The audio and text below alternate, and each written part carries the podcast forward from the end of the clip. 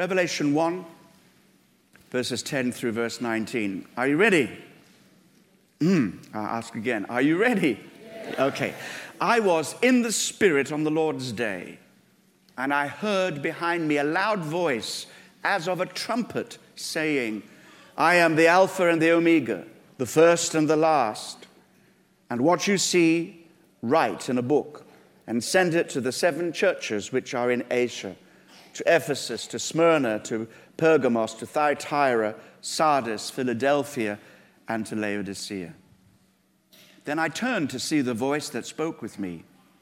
And having turned, I saw seven golden lampstands. And in the midst of the seven lampstands, one like the Son of Man, clothed with a garment down to the feet, and girded about the chest with a golden band. His head and hair were white like wool, as white as snow. His eyes like a flame of fire.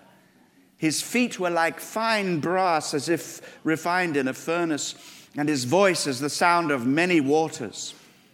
And he had in his right hand seven stars, and out of his mouth went a sharp, two edged sword.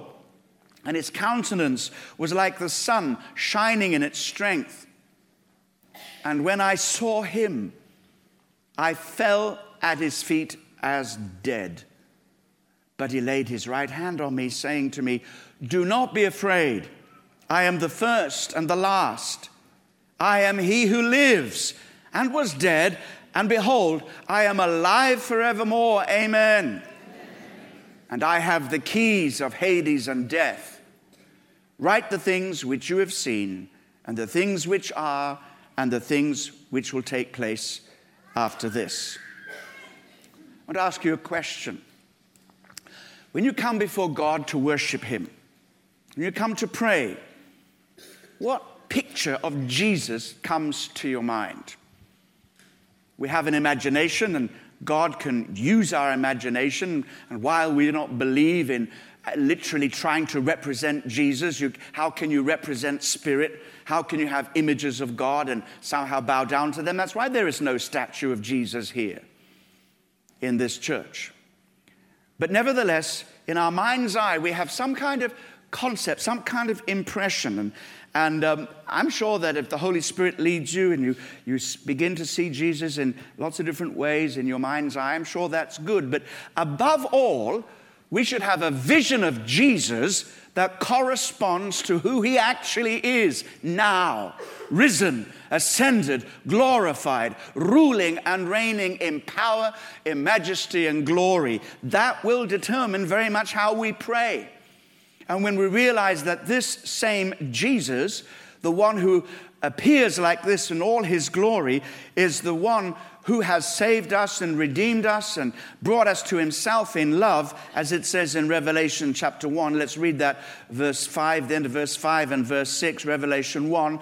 To him who loved us and washed us from our sins in his own blood and has made us kings and priests to his God and Father. To him be glory and dominion forever and ever. Amen. When we know that He is that God who loves us and has broken down the barriers between our sinfulness and His holiness, and His love has conquered everything and brought us into His kingdom and given us such amazing status as kings and priests to God, when, when we know Him, in both these aspects the one who loves us and saves us and desires intimacy with us, but also the one who is holy and righteous and pure and glorified, then we will pray differently. We won't come to God just with a shopping list, nor will we come to worship Him as an action. We will pray and seek His face in relationship and we will understand that worship is not so much just an activity, it's a relationship that we develop. When we see Him like this, the divine, crucified, resurrected, glorified Lord. I'm very happy uh, that when we see John's reaction, it tells me a whole lot about what it's like to be close to Jesus. He has this vision, this revelation, and he falls down at Jesus' feet as though dead. I'm pretty sure he thought he, he was. I'm done. I'm gone. I'm out of here. And I kind of think of it like this not just as something fearful and awesome, I think of something delightful. I reckon if Jesus came today and just showed himself on this platform, I, for one, would leap straight out of my body saying, I'm coming home, Lord. I don't want to go back to that. No offense to you people, but I'd rather be with Jesus. No offense to my wife or my life or my circumstances or anything else that is on this earth that I love. I love Jesus more. And I'm waiting for that day when my body and my spirit will part company, at least temporarily, uh, and I will be with Jesus. The Bible says, absent from the body, present with the Lord. And we know that in resurrection, our body will be glorified and, and we will be together in our bodies with Jesus, with a body like his glorious body. I'm so glad that it didn't end there because we wouldn't have the rest of the book of Revelation. Jesus said, Listen, uh, you and your body are got to stay together for a little bit longer because I've got a plan for you. I want you to hear some stuff, some big stuff. I'm going to tell you about what's going to happen in the end times, the last and the last of the last days, and, and I'm going to sh- give you a, a, a preview of the final chapter. This reminds me that God is working everything to a great and glorious conclusion. There is a purpose. He is the Alpha, the source of all things. He is the Omega, the purpose of all things. And every letter of the alphabet in between, it's all about Jesus. And He's working out this plan, and, and this plan involves us. He saved us, brought us into His kingdom, given us a great purpose and a destiny. And, and, and John is falling down in worship. And I'm going to just draw a few things out of this. I'm certainly not going to go on to the rest of the book of Revelation. Um, I, I, I, understood it once. Well, maybe I understood it three times uh, in, uh, in my life, and, and I don't want to put you off it. But I tell you, the closer we get to the coming of Jesus, the more and more, more, and more the book of Revelation is going to mean stuff to us because it's really sending out signals and a map of how we are going to be and the glory that is to come and the persecution that is going to come and the difficulties we're going to go through and, and yet the glory that's going to be revealed in the church and it's going to get very, very exciting. That's why we are emphasizing the need for you and me to go deeper in our relationship with God. Because the closer we get to Christ and the closer we get to the consummation of all things, the more we'll realize it was all about Him all along and all the distractions, all the idolatries of this world and still cling to us, they were absolute waste of time. And so we got to come before God knowing who He is. And, and today I want to worship on this, this fact that He is the living God. He is the living God. Jesus says, Behold, I am alive. I was dead, but I'm alive forevermore. He is the living God. And when we see Christ, we see this wonderful revelation of who God is. And there's so much in it. Now, we're going to go into a bit of some deep stuff today because sometimes we're too lazy in our thinking. When we start thinking about what does it mean for God to become man, we say, oh, it's a mystery, which is an excuse for not really meditating on this and reflecting on this. We start talking about God being Trinity. The one God is also three persons. We say, oh, that's very complicated. And, and I, I, many preachers do a bad job at this. They say, oh, it's so complicated, it's impossible to understand. God's revelation is meant to be taken. We're meant to understand it. He's given us this revelation, and the doctrine of the Trinity is the is the foundation stone of all Christian revelation. It's absolutely unique, and it is be, to Christianity. No other religion will ever comes near to this. And it's crucial. Do you know that if God was not Trinity, there would be no revelation? Did you know that? If, there, if God was not Trinity, there would be no salvation. We'd still be dead in our sins. If there, if, if there was no Trinity, there could be no relationship with God. It's so important. And we've got to dig into this a little bit today. Don't forget, Jesus says, Love God with all your heart, soul, mind, and strength. Do you hear how I emphasized mind? Hmm. Charismatic Christians must be thinking Christians. You don't kiss your brains goodbye when you get baptized in the Holy Spirit though, with some people. And no, okay, all right. Let's, uh, let's stick to the plot. All right. I want you to notice in this passage we have a revelation of who Jesus is, and we see two very clear things. Jesus is God. But also, he's God manifested in the flesh. So he is fully God as though he were never man, and he's fully man as though he were never God, but he is both God and man. We know he's God because nobody in their right mind would say these things, mean them, and for them actually to be true unless he was God. I am. Does that remind you of anything? I am. That reminds us of the name of God. I am. I am what? I am the Alpha and the Omega. Who could say that other than God? Well, you could claim it, but we'd put you away. Jesus claimed it because it was true. I am the Alpha. I am the source of all things. I am the purpose and conclusion of all things. I am the beginning. I am the end. This is God speaking. But also, we see him in his humanity. You notice John says, I saw one like the Son of Man. This is Jesus in his glorified body. And we know that this is, this is amazing. I'm happy to use the word mystery. In the worship life and tradition of the church, Charles Wesley, still today in my mind, stands head and shoulders above everybody else. Charles Wesley, dealing with these things, says, Tis mystery all. The immortal dies. Who can explore this strange design? Now he's worshiping. He's worshiping in humility, saying, God, you are bigger than my tiny mind. But I'm, I want to grasp this revelation. I want to know who you are. And I think today we are very lazy. And, and yet we're being challenged because there are people today who are rising up with very strong Unitarian beliefs saying that God is the one supreme being, but there's no such thing as Trinity. And, we, and, and, these are the people we meet in the street and in the office. And they know their doctrines better than we know ours. This isn't something we can be lazy about. It is mystery, but there are aspects of this that we can really begin to understand. And until we know what it really means to worship God as Father, Son, and Spirit, we'll never know life in its fullness. Because this life is life that is in God Himself, His very being. He is life.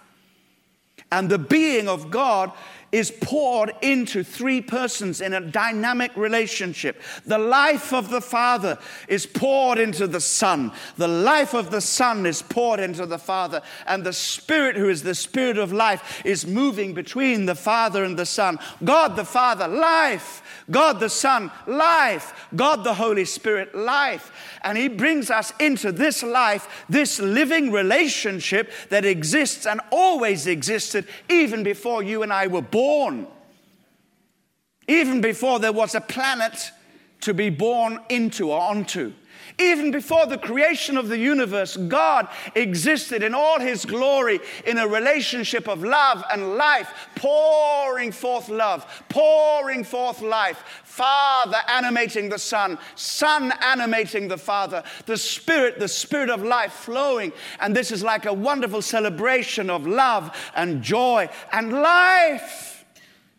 When we say we worship the living God, it tells us a whole lot. And, and if it's a doctrinal belief, good, good place to begin. But is it a practical reality? Take you back to maybe your teenage years, I don't know. I, I came to Christ at 18, so it's a bit too soon for me to go through this. But many people grew up in a Christian home and and they said, You've got to go to church, and there's always mama or grandmama pray, praying. And, and by the time you've had several sermons in the church building, you come home, and, and the King James Bible is on the desk. And before you eat, you, you pray. And, and before you pray, you have another Bible study. And, and before the dessert, you have another Bible study. And then in the afternoon, you're, you know what it's like. And so, kids brought up like this come to, sometimes, don't have to, but come to a place where they say, you know, I'm fed up with all this you know what? I want to go out there and explore some stuff. I want to go and live it up for a while. Ever heard that? I, I want to really live. And in that assumption, the idea is, is that God isn't giving you life. The real good stuff is, is out there. How wrong when we understand that we worship the living God. There can be no real life without Him. That isn't Sunday school stuff. Who gives us life, boys and girls? Jesus. Story of a Sunday school teacher teaching around Easter time and had a picture in front of a bunny rabbit. I don't know. Wherever did the Easter bunny come into this? I have no idea. Now, boys and girls, what is this? This is a picture of what? What is this? Johnny finally puts his hand up and says, Well, it looks like a rabbit, but as this is Sunday school, it's probably a picture of Jesus. What's the question? Jesus is the answer. Sometimes Jesus is the answer if anybody's asked any questions. And it's true, yes? He really is the answer. But it's one thing to know that and to be able to sing these wonderful songs and kind of to believe it for a while, but every time we turn our back and say, Do you know what? There's something better than Jesus out there. There's a better way of doing things, there's a better way of living. We have forgotten who really is life. The Bible says there is a way that seems right to a man, but its ends are the ways of, of death. So he, no real life can be found without him, and there is no substitute. Don't, don't wait until you're all beaten up, broken down, and dead before you discover it. There is life after death, but there is life before death. And his name really is Jesus. If he's the living God, then he is the one true and living God. Try to worship anything else, you've made an idol and, and idols really, really can't talk, they can't deliver, they can't do anything. Idols are dead, dumb, motionless, inactive. You might as well go and get a bit of nine carat gold and put it on a stick and hold it up in your front room and worship it for all good it will do to worship an idol. Bible says in God we live and move and have our being. And yet today when you look out, talk to people, find that there's a lot of confusion about all of this. And I think it's important to understand what, what people are saying and what people think so that we can understand them and, and draw them into a relationship with, with the living God. Let's do it by way of contrast. Our God is not a dead object, inanimate, stone, statue, Polytheism, the belief in many, many gods, often is linked to idolatry. Now, technically, if, you, if you're going to be nice about this, really, technically, they're not really worshiping that physical thing. They're worshiping an idea, a belief which they represent in that physical thing. But at the end of the day, practically speaking, there's very little difference. And if you worship a God like that, be careful it doesn't get stolen. there's a story there. My very good friend, Mama Teresa Warimo in Kenya. I'll be seeing her in a, in a, a few weeks, couple of weeks' time. And uh, she told me, told me this story. On the way to where they gather to meet and worship, there is a temple, which is usually full of idols. Now, it's a Hindu temple. I, I want you to understand this. I'm not ridiculing anybody. But I do think it's important for us to see how foolish sometimes we human beings are. Okay? I'm not ridiculing anybody. The story is, having said that, kind of funny. So you're allowed to laugh. anyway, Mama Teresa told me one day there was headlines in the Kenyan daily newspaper. Gods stolen from temple.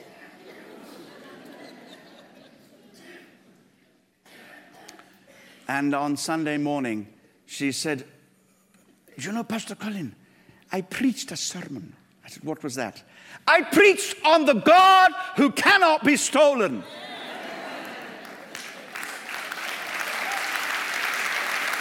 I thank God. Our God is a living God. He cannot be stolen. He cannot be manipulated. He cannot be putty in our hands. We bow the knee to the living God. He's not a dead thing. Neither is he some kind of force, some kind of power like electricity. Though for some Pentecostals, charismatics, you can, you can wonder sometimes. what was that? Power. Now, God manifests himself sometimes very powerfully, and that's to be welcomed. But never confuse the manifestation of power with God himself. If God is merely a power, you can manipulate it like electricity. But God is not an it. He's not some kind of metaphysical power, some non relational force. He is the true and the living God, the one supreme personal being. When we come to that conclusion, we rule out maybe many, many different belief systems, but a few still remain who recognize that there is only one God only one true personal supreme being, but he is not Trinity. He's not Father, Son, and Holy Spirit. Don't stop there. Go deeper and explore. You discover, yes, there is one true, personal, living God, but that is also a relational being. Because God, in his being, consists in three persons. There's not one God, but three gods. No. It's not one being, but three beings. No. There's not one person who is God and three persons who are God. No. That's terrible confusion. God in his being is absolutely one. We are monotheists. We believe absolutely in the unity of God. There is only one God. How does the Jewish prayer, the Shema, begin? It starts with Deuteronomy chapter 6, verse 4. Hear, O Israel, the Lord our God, the Lord is one. And we believe absolutely in one God. Absolute monotheists. That's who we are. We, do ne- we never compromise our belief in one God because we also believe in three persons. Let me illustrate it to you like this. I do this often, it's the best way I know how. Who shall I, who shall I pick on here? Okay. Everybody's hiding. Sir, would you allow me to use you as an illustration today? The answer is yes, Pastor. you stand up, that's fine. Okay. All right, I'm going to make some assumptions about you. Let me know I, if I go wrong. You are a being. Is that correct? Yes, good so far. You are a human being. Let me just check. You are a human being. Okay, good. We're, going far. You are also a person. Okay, so you are a human being and you are a person, but you are not two people. No, you are one person. Okay. All right, now we've established that. Would you give him a round of applause as he takes his seat? Thank you. All right, at the human level, did you notice that we can only be one being and one person? We're not one being and two people. We are one person, one being, only one person per human being. That's how it is at the human level. But at the divine level, he's not limited by such things. He is one being, and that's all he is one being, yes, but he can be more than one person. And indeed, he is more than one person. One being, God, who is three persons God the Father, fully God, sharing the same nature and being with God the Son, fully God, sharing the same nature and being as God the Spirit, fully God. One being, three persons. And because there are three persons, it means one of those persons, the second person in the Trinity, could become man without compromising his being. So that's why, as Christians, we celebrate the nature of our God and what who our God is. He is the living God. He is a relational God. He is a God who can act, a God who can move, a God who can come to this planet.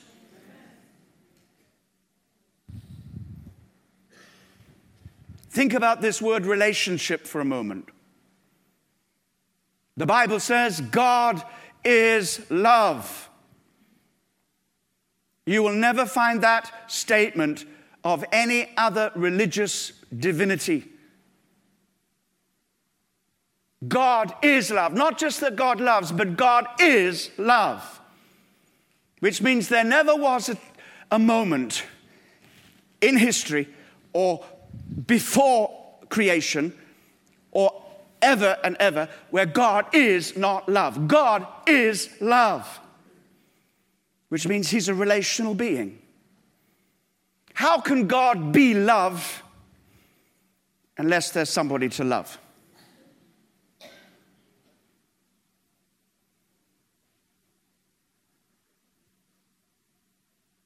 Because if somebody loves, there is a beloved. Amen? So, at the very least, we've got to understand that when it says God is love, it means that He loves somebody. Now, you say, Well, I know that somebody's me. Yes, and me, and all of us. But what was God like before we were here? Why, our grandparents, before them, our great grandparents, before them. What, how could God be loved before there was anybody to love?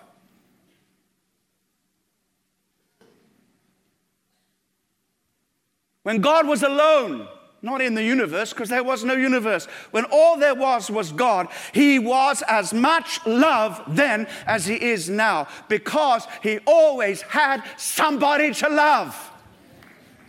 Oh, there's a song there. God wasn't around in the universe saying, Somebody, anybody, find me, somebody to love. Sorry.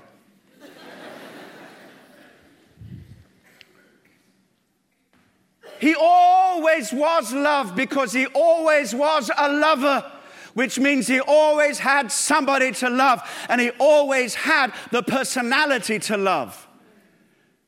From the beginning, even before we were created, before the world was created, God existed in perfect relationship, Trinitarian relationship. The Father loved the Son, the Son loved the Father, and the love between them was so strong that the Spirit of love actually was a person God the Holy Spirit.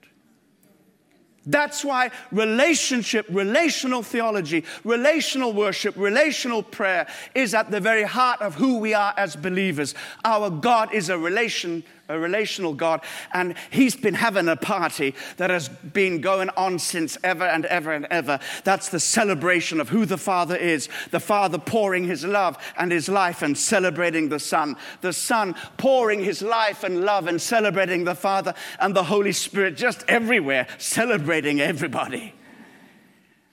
This party in heaven has been going on forever and ever and ever. And, and, God said one day, I want to share this. Let's invite some other people to the party. But there were no other people. So he said, Okay, I'll make them. And he created you and me and gave us an invitation. There's a relationship that we can have a relationship of life, a relationship of love, a relationship of joy, a party that's been going on forever and ever, and it will continue forever in heaven. But at the end, there's going to be more people than ever.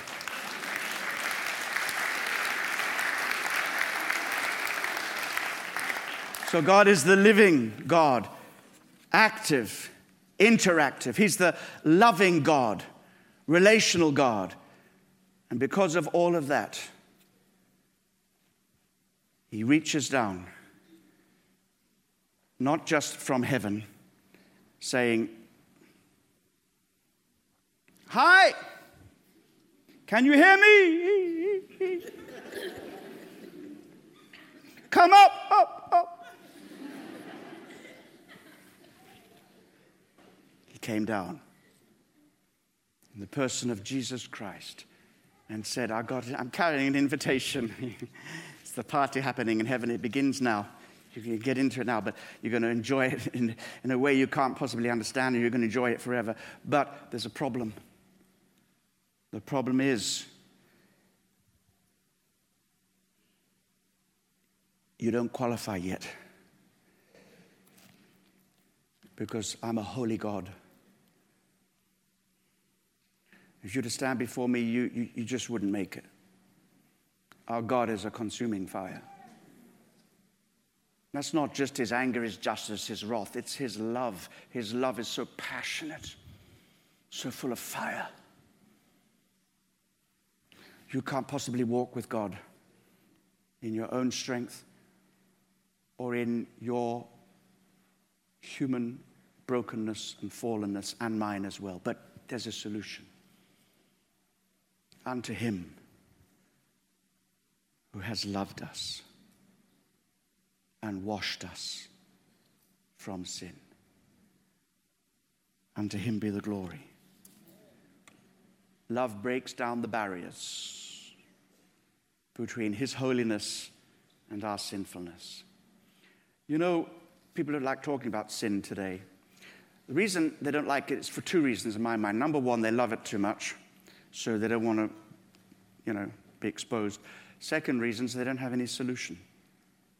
So we just pretend it doesn't exist. But God is very, very clear on it. He says, I want you to recognize this that without me you can do nothing and, and you'll be lost forever, but I've, I've got a plan. I've set up a rescue plan. You've got to, you gotta accept this uh, because I, am love. I'm not going to force you. you have got to make your choice. You've got to make your choice to, to follow me. You've got to make your choice to, to, to become the person that I, I, I, want you to become. You've got to make a choice. But the invitation's open. There's no barrier now. I've broken down every barrier. The, the doors are open, but you've got to choose to come in. That's the blood of Jesus. Washes us, makes us presentable from the inside out. We can come and stand before God with no hindrance, no fear, no shame. And, and, and what brings us is love, not the kind of fear that we're running away from God and His anger. It's His love that draws us. That's, that's how love really wins. Love wins when we surrender of our choice to His love and He accepts us in our God created dignity, the right to say yes or no but we say yes.